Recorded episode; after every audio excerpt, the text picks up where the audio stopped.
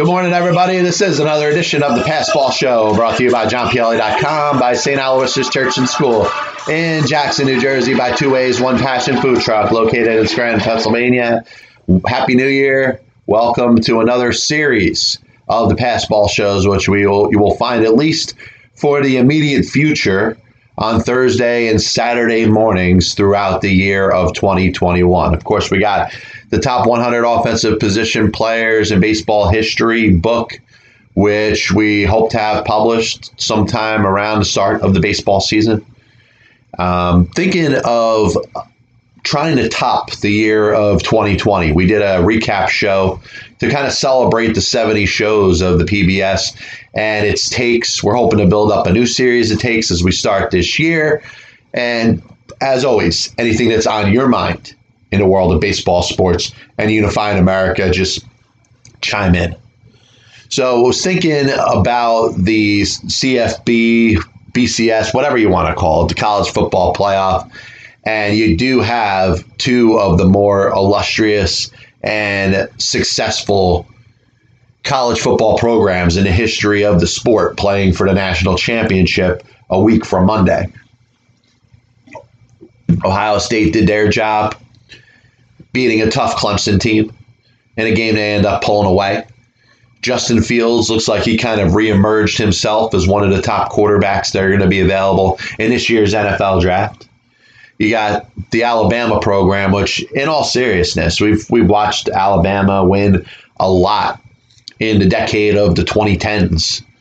They won what four national championships in that time. Also won in 2009, all under head coach Nick Saban this program that's set up right now, this squad, might very well be the best Alabama team that you know we've seen in this run. Now, does it mean that it's a, a Bear Bryant team? Is it as good as that 1992 team with Gene Stallings as the coach? I mean, obviously, Alabama has got 22 national championships. So, where would this one rank amongst the best of all time? Well, first of all, they got to get the job done. You know, if they lose to Ohio State, then you know maybe maybe I'm overrating or overblowing this team a little bit, making them a little bit better than what they really are. But this Alabama team's strong. You're going to see players be drafted in the next year's NFL draft that are going to come out of Alabama, just like most years. But I really do think that this is a team that I'd be shocked if if they lost to Ohio State. That being said, you know Ohio State has had to deal with a lot of problems from the coronavirus to having the Big Ten suspending its operations and canceling its season. And then to decide at the last minute that they're going to play some games and then games getting suspended and canceled because of the coronavirus and coming into the, the CFB playoffs with only six wins, six and zero. You know, this isn't, you know, 18, you know, 96 Penn Princeton you know, this is it's kind of weird that you're talking about a team that only played six games playing in the you know what's the equivalent of the college football playoffs. Now, Ohio State, I think they have a chance. I think some of the things you heard coming into this game, and obviously they, they beat Notre Dame good, and I don't, I don't think I don't think too many people were were shocked. I'm sorry, Clemson. They beat Clemson pretty good, and you know Clemson was a team that I thought was the favorite so Ohio State really did prove something with the victory that they had they had in the game. But do I think that they can go toe to toe with Alabama? Some discussion was, hey, they got a little more rest. They haven't played as many games. So maybe that gives them a little more energy. I don't know. But one of the things that stood out was Ohio State kind of having their moment against Clemson. And I think Clemson coming into the game was probably the better football team. But sometimes you have enough of a squad that turns that that returns, and they're trying to get a little bit of revenge of something that happened the year before. And we know about the uh, you know bizarre events at a game of the you know the overturn of the call that would have given Ohio State the lead in the uh, in, in a playoff game last year. Clemson ends up winning 29-23. And the entire offseason, every player that's returning to Ohio State is thinking of Clemson. They're thinking about are we going to be in a position to have a game against Clemson where we could avenge the loss that they had last year? And I think you saw some of that last night. I think you saw if you if you followed uh, the NBA, the Milwaukee Bucks beating up on the Miami Heat. Yes, it was a regular season basketball game, and you know the Miami Heat was at were out of it in the first quarter, second quarter. Uh, they're just playing out the string of this game, knowing that it's not a playoff game. But the Milwaukee Bucks are thinking all you know the last couple months since they got the chance to play the Miami Heat and the Heat knocked them out of the playoffs and the Heat made it to the NBA Finals, the Bucks got a little bit of a revenge for one day. Now, obviously, the significance of Ohio State being Clemson, the you know that'll be the equivalent of the Bucks beating the Heat in the NBA playoffs this coming year. Now, what's weird about it, and it's maybe a little odd how I've tied the two together. You, you have the the NBA, which is just up and starting after playing its playoffs and its finals just a couple months ago. So there really hasn't been that much time to really sit on how everybody's season ended that wasn't named the Los Angeles Lakers. The Lakers won the championship. Every other team that played in the bubble in Orlando in the playoffs is talking about how they lost. The Bucks are thinking about the Heat. They get a chance to play them in a nationally televised game and they they whoop on them. You know, they beat them by, by what, 47, 49 points, something like that. Now, obviously, it's not the revenge that the Bucks are looking for. The Bucks are looking to beat the Heat in the playoffs, pretty similar to what Ohio State did to Clemson. And I think there really is something to that that mantra or that way of thinking when you have something on your mind that is really digging at you, a team that beats you, a team that beats you in a close way, a team that beats you in something that could have gone either way, it's natural that you're going to want to go out there and, and get some revenge on them. And I think Ohio State did that against Clemson last night. So that's a good job. And you're looking at Ohio State, that's won 17 national championships, one in 2014 under Urban Meyer, 2002 under Jim Tressel won a couple times with Woody Hayes, the legendary coach, in 54 and 68. And Paul Brown, who we're going to talk about in a little bit, won a national championship there in 1942. Now you look at Alabama, and they they got the history. They are they're pretty much the New England Patriots of college football right now. Maybe not the New York Yankees, even though they do have 22 national championships. But if you're looking at you know the the Ring of Honor you know, whether it's the Boston Celtics, whether it's the Montreal Canadiens, whether it's if you want to go Green Bay Packers in the National Football League. You know, Alabama is pretty much the, the cream of the cream. And a lot of it has to do with the five national championships that Bear Bryant won there. You got another, I'm sorry, yeah, you got so you got five with Nick Saban, five with Bear Bryant. Kind of like the Yankees, right? You think of Casey Stengel, you think of Joe McCarthy, you think of Joe Torre. And listen, uh, this Alabama team, and I'll probably put some money on it. I wonder what the odds are, and you can probably I'll probably dig it up right here. Uh, odds, and I, and I wish I had a little speaker thing that I could just call this in there, but we'll pop this up as I'm talking. And for those that are a fan of the Passball Show that have seen it before, I absolutely suck at multitasking. So we're going to see, we're going to pop up odds. What is the line on the game? And we will see before some idiotic pop up comes up because you know that's coming. La la la la la la la la la la la. So we don't have it right now, but whatever you know, Alabama should be favored in this game, and I think they will win. I'd be shocked if, if anything else happened otherwise. This copyright broadcast is authorized under internet rights granted by the World Wide Web and is solely for entertainment of our audience. Any publication, reproduction, or other use of the pictures, descriptions, and accounts of this show without the express written consent of the Passball Show, JohnPielli.com, and John Pielli LLC is prohibited. Any commercial other use of the program, such as by charge and admission for a show, is similarly prohibited. I want to throw this one pretty cool thing that we saw happen in the NBA last night. And it wasn't the first time that San Antonio Spurs head coach Gregg Popovich was thrown out of a game, was ejected, was given his second technical and told to take a walk and take the rest of the night off.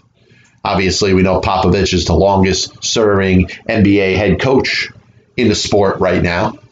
And who knows? He might he might be coaching for, for a long period of time down the road. He's won five NBA titles. He's going to be a lock to be in the Naismith Basketball Hall of Fame. And his ejection yesterday allowed for something that we kind of touched on the 2020 year in review PBS the other day. Becky Hammon, the assistant head coach of the San Antonio Spurs, was actually the head coach. So after Popovich was ejected, he kind of passed the little uh, what, what do they call it? The little uh, squeegee board where you write the X's and O's with the, the dark marker. Passed it on to Becky Hammon, and Becky Hammon was the first female coach to actually be coaching an NBA basketball team in the history of the sport. And we spoke about the significance of the Miami Marlins hiring of Kim Ng as their new general manager, the first female executive um, to hold a general manager, a team president position in a history of pro sports. And I think down the road, there's going to be an NBA team that's going to hire Becky Hammon as a head coach. And I, I hope that it opens the door. You know, you think of the possibilities of women playing in sports, uh, women leading sports. I think women, in, you know, can be executives. Women can do anything that that men can do, and it, I think it's a great step.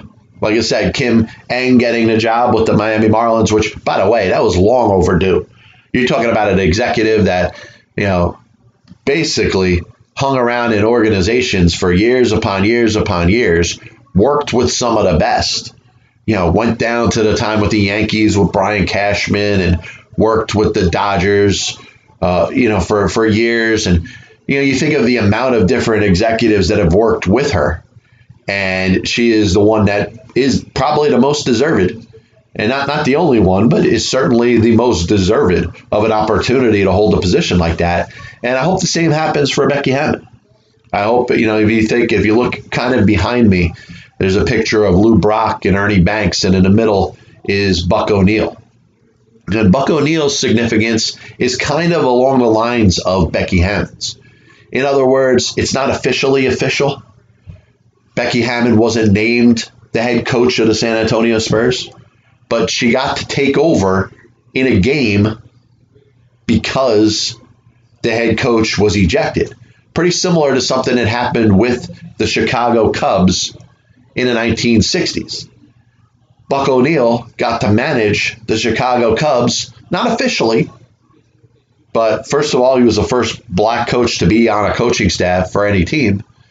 And while the Chicago Cubs were going through a carousel in a college of managers, Buck O'Neil got a chance to manage a couple innings of a game when his manager was ejected. So I, I do see some similarities there, something that's not going to be officially in a record book, something you're not going to be able to Google or look up or ask Alexa for. But it is just as significant. And we hope down the road that we could talk about whether it's a Becky Hammon or another female basketball coach to be named a head coach in the NBA. Because the NBA really is one of the poster childs for exclusion. You know, you got Black Lives Matter written on, on the court. Uh, you really have a great, solid effort of unity amongst the sport. And why, why not take it a step further? Now, what you want to make sure and the same things, the same arguments could have been made years ago when people were were trying to exclude blacks, were trying to exclude uh, you know Latin American players, executives, human beings. You know, there's going to be that that question of can that person handle it, and then you get to a certain point where it's so proven right in front of your face that that person can handle it, and you start to question whether a person that's questioning whether they can handle it just has some sort of biasness or hatred or is against that particular faction. And you're going to start to see that. You're going to see start, people start to question, well, can a woman a woman handle being a head coach in a National Basketball Association? Well, Becky Hammon has handled herself very well working for, like I mentioned, in Gregg Popovich, one of the best basketball coaches in the history of the National Basketball Association. I think she'd make a, a very good head coach. You're going to go as far as saying, "Oh, in the locker room." Well, you know what? Uh, odds are she's she's been in a locker room before, and I haven't heard any player on the San Antonio Spurs complain about the fact that they have a female assistant coach. Now, I as you, as you see in the year of 2020, I think one of the great things that has happened is you really are seeing you know unification amongst all people and people not being judged for whatever their differences are. And you know, when it comes to God, God didn't create any of the differences that mankind has pointed out about each other. And remember, even even some of the you know biblical scriptures that we like to read and we like to assume are fact were written by men. They weren't written by God. Now, some of them you know, if you look at the Old Testament, you know, it, it's it's basically different versions of what people saw in Jesus Christ Himself. But the other the other aspect of it is how people kind of look at ways that people have treated other people in other times and assume that it needs to stay the same. And it really doesn't. Because when it comes down to it, the creation by God of every human being that's out there is for all of us to have the same opportunities, for all of us to be able to do the same thing. And you know what? If one person that looks like whatever, that has whatever difference that you could point out there, can do as good of a job, especially leading a squad, and this is what we're talking about now. We're talking about coaching. We're talking about being an executive in an organization uh, on, a, on a professional level then why are we pointing out these differences? And I think it's a great opportunity. And, and listen, I hope I hope we find out next year or this year that Becky Hammon becomes an NBA head coach. Because I think if you're looking at you know analytics, if you're looking at the way the game is going, I think she she'll she'll end up doing a great job. And hopefully the first step was done when Gregg Popovich ends up getting to heave ho and he trusts enough in his assistant, a female, to run his basketball team. We mentioned earlier, talked a little bit about, or spoke a little bit about Paul Brown. And Paul Brown brought a national championship to Ohio State in 1942. A couple years later, he founded a football team that we're going to see this weekend playing for a chance to get in the playoffs for the first time in over a decade. But one of the franchises in the National Football League that had an awful lot of success under Paul Brown. And we think of the Cleveland Browns and we think of Jim Brown, but before that, there was Otto Graham as the quarterback and there was Paul Brown, the head coach. And you know what? Hopefully, a couple people listening to the program today can say this is the day that they learned that the Cleveland Browns were, in fact, named after Paul Brown. There's been some dispute over where the actual name came from. But there was a, a Cleveland Panthers team that existed before the Cleveland Browns. And Paul Brown is putting a team together uh, based off of a lot of players that he had play for him in his three college stops. And they're starting this league called the All American Football Conference, getting ready for the 1946 season. They're trying to come up with a name for this team. It's going to be a Cleveland team. We know about the previous team that existed in the history of pro football that was called the Cleveland Panthers. Paul Brown says, I don't want to name this team the Panthers because the Panthers were known for losing. The Panthers didn't win anything, they weren't champions. We're not going to come up or we're not going to name a team after a team that wasn't successful. So they're, they're starting to come up with these different ideas. Now, there was a champion out there, a champion boxer that Paul Brown admired. And his name was Joe Louis. Joe Louis was known as the Brown Bomber. Now, this does become kind of an urban myth kind of thing, something that over time uh, Paul Brown never kind of stood behind. And later on in his life, he kind of admits, you know, we weren't really we weren't really named after Joe Louis, but it was inspirational. You know, he, he wanted his team to be named after a winner. And at that time, if you're thinking in the mid 1940s, there wasn't anybody that could be considered more of a winner than Paul Brown. Uh, and Paul Brown becomes that winner based off of the legendary Joe Louis. And Joe Louis is known as the Brown Bomber. Are they known as the Browns because of the Brown Bomber and Joe Louis? The answer is probably no. But there's a good chance, and even though Paul Brown was modest about it and didn't want the team named after him, there's a very good chance, and in fact, we're, we're going on the probable status now, almost a fact, that the Cleveland Browns are named after Paul Brown. Now, that team didn't disappoint. They went out there in the four years of the All American Football Conference, which is considered a major league in regards to the history of the National Football League. And the Browns won the championship each one of those four years. Paul Brown is one of the greatest coaches in the history of professional sports. And, you know, when you go to johnpielli.com, we got the rankings of the top head coaches of all time. Paul Brown is a little closer than you would think.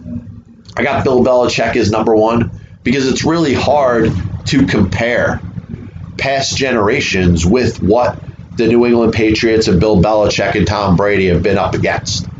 And you think about it, there's so many opportunities year in and year out for 12 teams and now 14 teams to all have a chance to get to a Super Bowl. You're going back in time, the best team was the best team. Vince Lombardi's team was the best team. They won the championship. Paul Brown's team, George Halas's team, Curly Lambeau's team, they were they were the best team. Now they didn't have the drastic or the uh, elongated or large or grown playoff structure that the National Football League has right now. So the fact that the Patriots won six Super Bowls and got to nine in a 20 year period is really something that I don't know if we're going to see again in the history of the National Football League. We may see 14 teams make the playoffs year in and year out. We may see the playoff format grow a little bit more to include more teams. We may even see expansion from the 32 teams that are in the National Football League right now. But what we've seen with the Patriots over the last 20 years is something that it's hard to say that you've seen something better in the history of the National Football League. So that's why Bill Belichick is ranked number one as far as head coaches of all time. Number two, it's hard to not look at what Vince Lombardi did in a 10 year time frame as the head coach of the Green Bay Packers. That's something that you're not going to see again the uh, the two NFL championships, the two super, I'm sorry, the three NFL championships, the two Super Bowls, coming right at the time of the beginning of the Super Bowl era and the AFL uh, NFL merger. I mean, he proved dominance over that period of time. So it's hard to put Vince Lombardi anybody anywhere else than where he is. Now, if you look at every other coach that has coached in the history of the National Football League, it's kind of hard to put anybody else above Paul Brown. Curly Lambeau was great. George Halas was great. You could talk about the likes of Chuck Noll and Tom Landry and Bill Parcells and Hank Stram and anybody else you want to put in there. Bill Walsh, Don Shula. They all have different degrees of where they would rank in a top 10 list when it comes to the best football coaches of all time. They're all great, it's hard to put somebody else on the same level as Paul Brown. Paul Brown was a solid college head coach. He, he basically was the creator of a National Football League. And obviously, we know the NFL, not going back to the NFL when the NFL was its own entity compared to the AFL and the AAFC and any other pro football leagues that were there. We're talking about National Football League like a major league so we're kind of redefining NFL to kind of be MLB. If you kind of understand me, if not, I'll, I'll, I'll send you a, a Cliff Notes version through email. But if you're thinking about Paul Brown creating a league, dominating that league for four years, and then bringing his team into the NFL where they went out there and won three more championships, uh, I mean, you're, you're looking at one of the greatest coaches of all time. Now, the unfortunate thing is he creates another team, and the Cincinnati Bengals don't have the same success.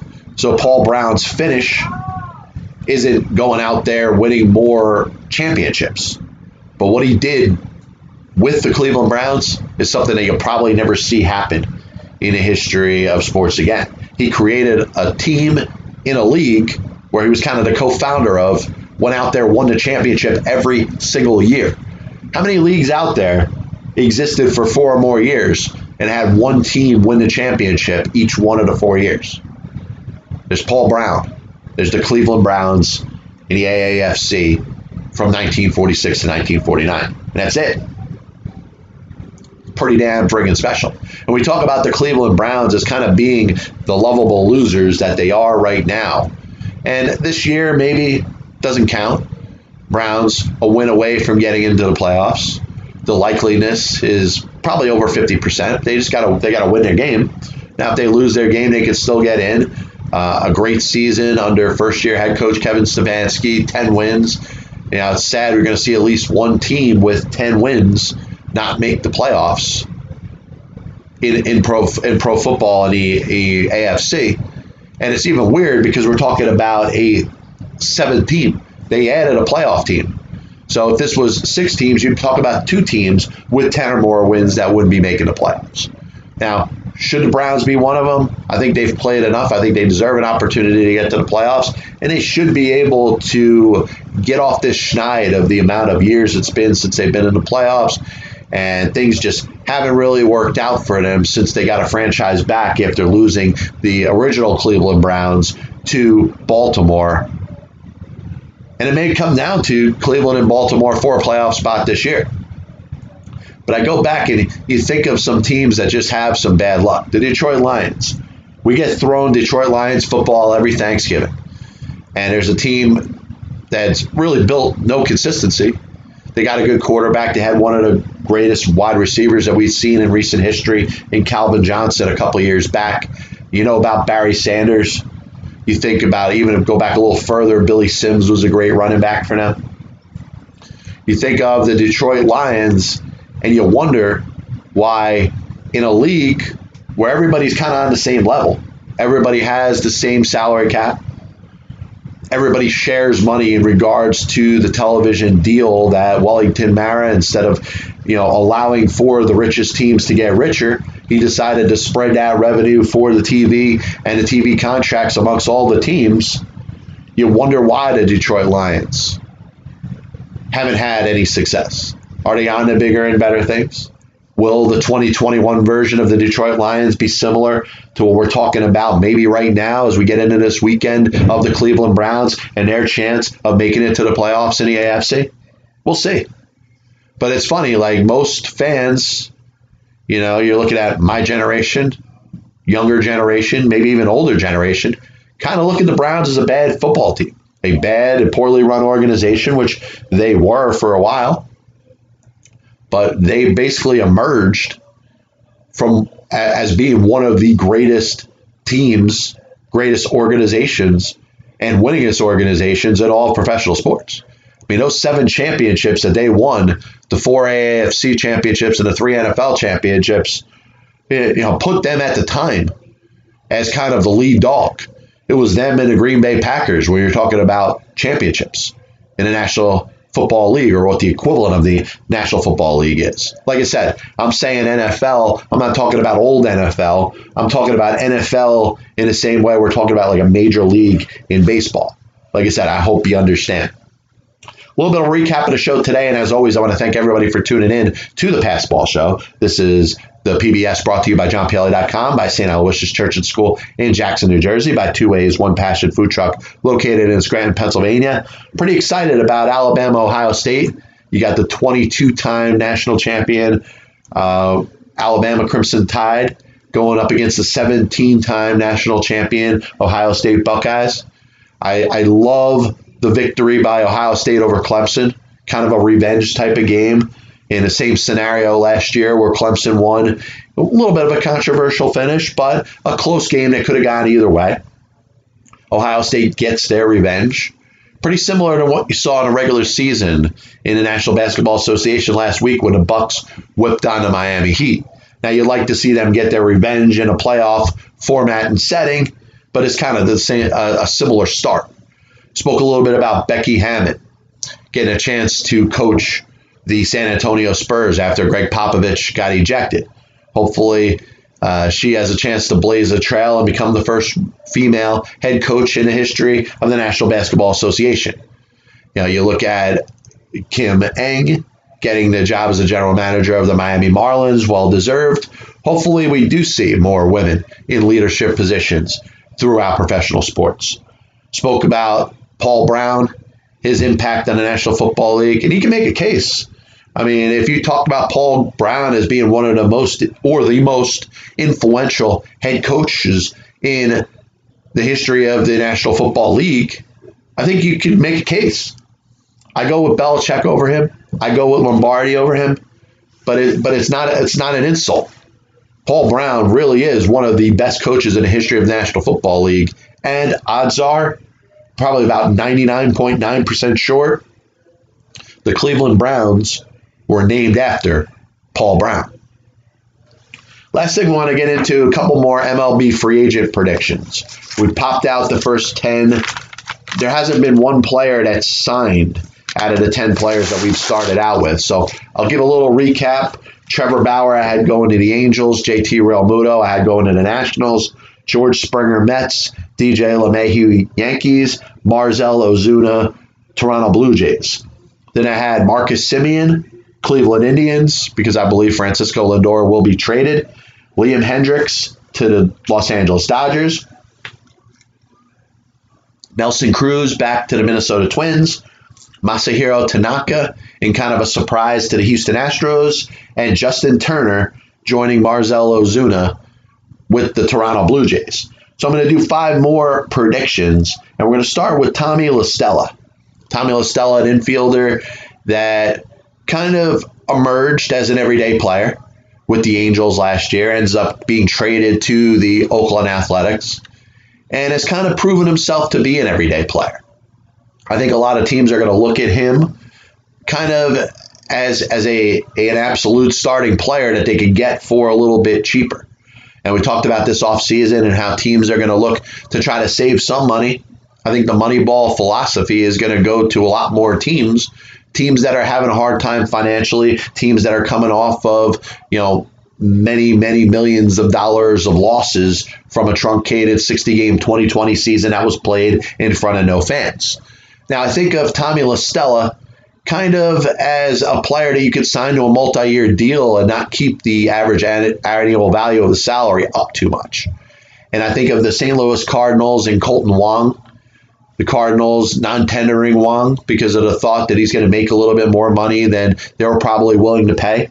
And I think they could get away with on a multi year deal with Tommy La Stella for, you know, a lot less in regards to what they have to pay for Kolten Wong. So my long winded answer, as usual, is Tommy La Stella to the St. Louis Cardinals. Trevor Rosenthal, great finish last year, actually a great season in 60 games for the Kansas City Royals, then getting traded over to the San Diego Padres. Padres have been very busy this offseason getting Blake Snell, getting Lynn, the uh, infielder from Korea, and of course making a trade for Yu Darvish. I could see Trevor Rosenthal going to the Astros, and I think the Astros are looking to rebuild their bullpen. You know, you look at Roberto Osuna, Tommy John surgery. Uh, you know, Ryan Pressly is there, probably is their ninth inning guy right now. I think they need some stability in that part of their bullpen. And I think the Astros are expecting to compete this year. They're going to use they're going to lose George Springer. They are probably not going to have Justin Verlander, even though I think Verlander is going to do everything he can to try to pitch, to try to get himself back on the mound uh, during this season in 2021. Uh, I thought Tanaka would be a very good fit for them to kind of stabilize a rotation that's very young right now. And I like Rosenthal with the Astros kind of locking up that ninth inning. I think they could keep the average annual value down because Rosenthal has struggled, you know, outside of the 2020 season, he's had some bad times. He hasn't been able to establish himself.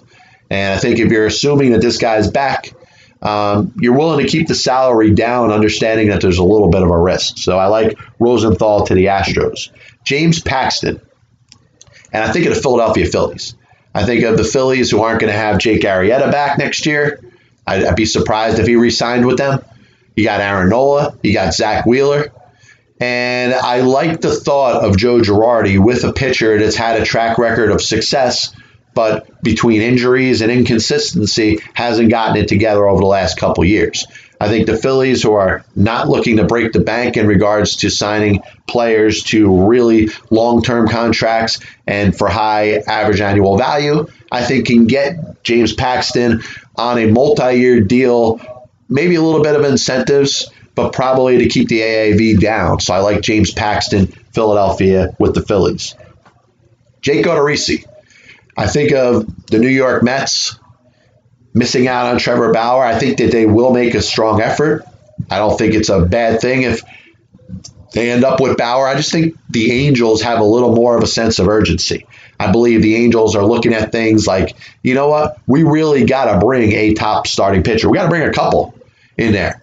You know, an offense that's added Rendon. You got Shohei Ohtani, who they signed over the last couple of years. He's helped them more as a position player than a pitcher. Joe Maddon, they brought there as their manager because they expect to win. They don't expect to kind of waste more of the prime of Mike Trout. You know, I think this is a great opportunity for them, and I, and I would be surprised if they didn't end up with Bauer. Just basically, in the end, Arte Moreno saying, hey, let's just give him what he wants, bring him here as our ace, and bring in another pitcher, and let's do this. So the Mets, who I think could finish second in the Bauer sweepstakes, I think we'll go to multiple pitchers when it comes to starters, and I can see them making a signing of Jake Odorizzi. Final player world profile today, Jackie Bradley Jr., non tendered by the Boston Red Sox. I think there's going to be a lot of possibilities. I, I, like the Phillies. I like the thought of even him coming, going back to Boston. Um, I think of the Houston Astros. I think of a handful of other teams that are like, you know what? we're going to value defense. We have enough offense in some other places. Let's bring in a let's sharp our defense up the middle. I like the Royals.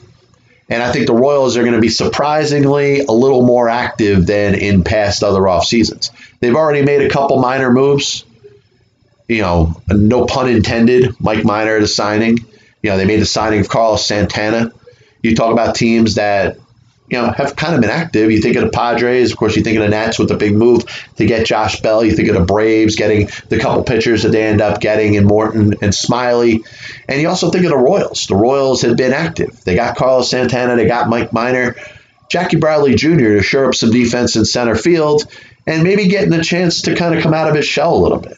He becomes, let's say, a, a leadoff batter or a five or six hitter in a lineup as opposed to being in Boston and kind of being a number nine batter, where the Red Sox are basically telling you, we have no belief in you as an offensive player. Maybe he sprouts out, maybe he becomes a pretty good offensive player. Maybe you see a little more out of Jackie Bradley Jr. wearing a uniform of the Kansas City Royals.